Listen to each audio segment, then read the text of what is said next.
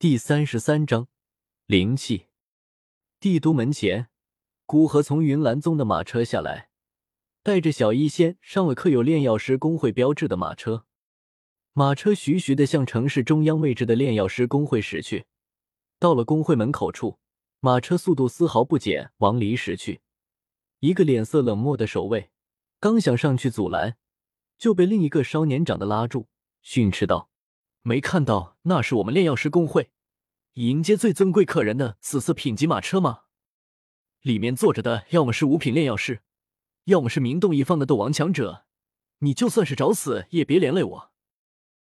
听着年长守卫的话，脸色冷漠的守卫面色大变，不负冷漠刚硬之感，满脸冷汗，对着年长守卫感激道：“感激不尽，兄弟，我新来的。”对这样的事情还不怎么了解，若不是你提醒，险些酿成大祸。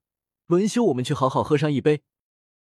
古河在马车里思考如何与法马提出交换丹方的事情，并没有看向外面。法马虽然只是五品巅峰炼药师，但他身为炼药师工会会长，本身也是一个斗皇强者，那界中的收藏比一般的六品炼药师还要丰富。哪怕是背靠云岚宗的古河。也无法与其相比。古河搜刮着脑海中的记忆，看有没有什么能用来交换的。想到原著中古河和法马被萧炎一卷灵魂修炼的残卷收买，而自己虽然没有灵魂修炼功法，但还记得萧炎突破八品炼药师那个远古铜片上的残缺口诀，这个就足够吊起法马的兴趣。古河闭上眼睛，嘴唇微微蠕动。默念魂之极，匕首天灵，那灵断魂。低低的模糊声音在马车之内缓缓的响起。小一贤虽然好奇，但看古河认真的样子，也没有去打扰，只是用手撑着下巴，看着古河的侧脸。如此过了将近一个小时左右，马车已经驶进炼药师工会。马车之内平静的天地，突然诡异的泛起了一丝波动。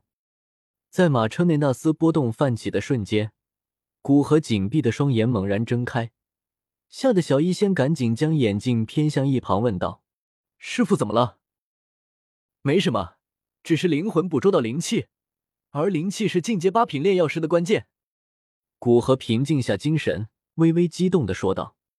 看小医仙疑惑的眼神，古河微笑的继续说道：“我来给你科普一下灵魂境界的划分。”灵魂境界分为四层：凡境、灵境、天境、地境。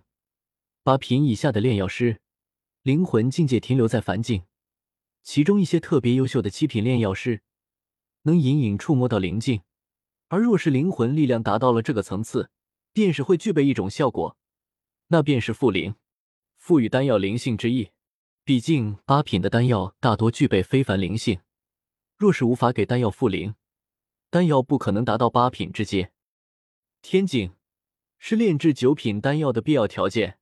九品丹药的灵智已经是与寻常人类无异，这几乎便是相当于一种创造，创造了一种全新的生灵。创造这种生灵不仅需要赋予它灵性，还要有天地之力。但想要做到这一点，则是需要达到这通天的天境。至于地境，则存在于传说中，是炼制地品丹药的必要条件。而地品丹药与传说中的斗帝有关。哇，那师傅你岂不是很快就可以成为八品炼药师了？小医仙一脸高兴的道。小医仙不带杂质的笑容让古河心里轻松。没那么简单的，我刚刚利用一个残缺的口诀，只是感知到了灵气，需要灵魂吸收足够的灵气，灵魂才能晋升到灵境。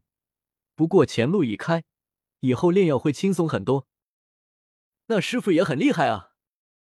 哈哈，你这个小马屁精，等你到斗宗了，我把这卷口诀交给你，否则，以你现在的灵魂之力，别说吸收灵气，连感知灵气都是无法做到的。师傅小瞧人，仙儿这么聪明，肯定可以感知得到。小医仙不服气的皱了皱穷鼻，古河用手指轻弹了一下小医仙的额头。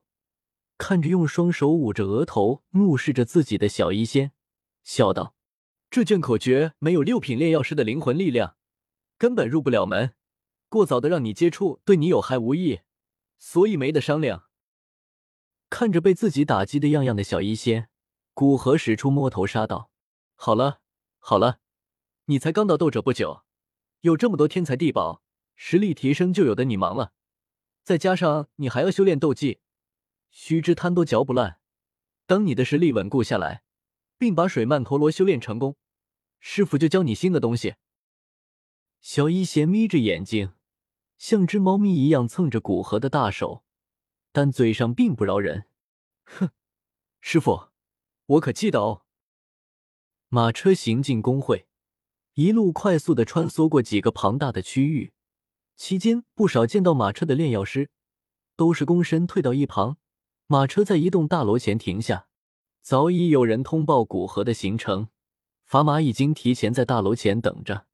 车夫将马车停稳。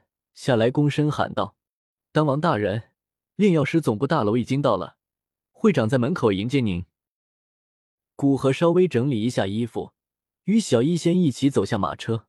眼见砝码在不远处，饶是古河觉得砝码如此做多半是因为自己答应他观摩炼药，但看着白发苍苍的砝码在门口迎接，还是觉得很感动。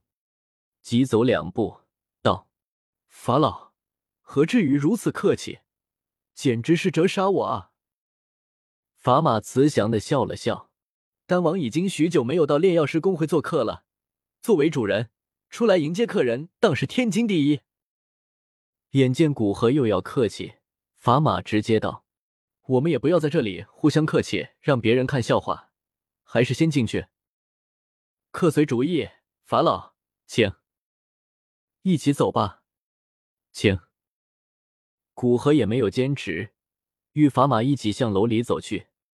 在两人行上楼之后，大厅中的那些炼药师顿时窃窃私语了起来：“那个小姑娘就是丹王的弟子吧？好运的家伙！听说根本没有炼药师天赋，不知道收为徒弟有什么用？管他呢，那种人物心理不是我们能揣度的，不要惹一身麻烦。”古河与砝码走在前面，后面跟着小医仙一路行上工会的最高层，然后在一所房间之外停下。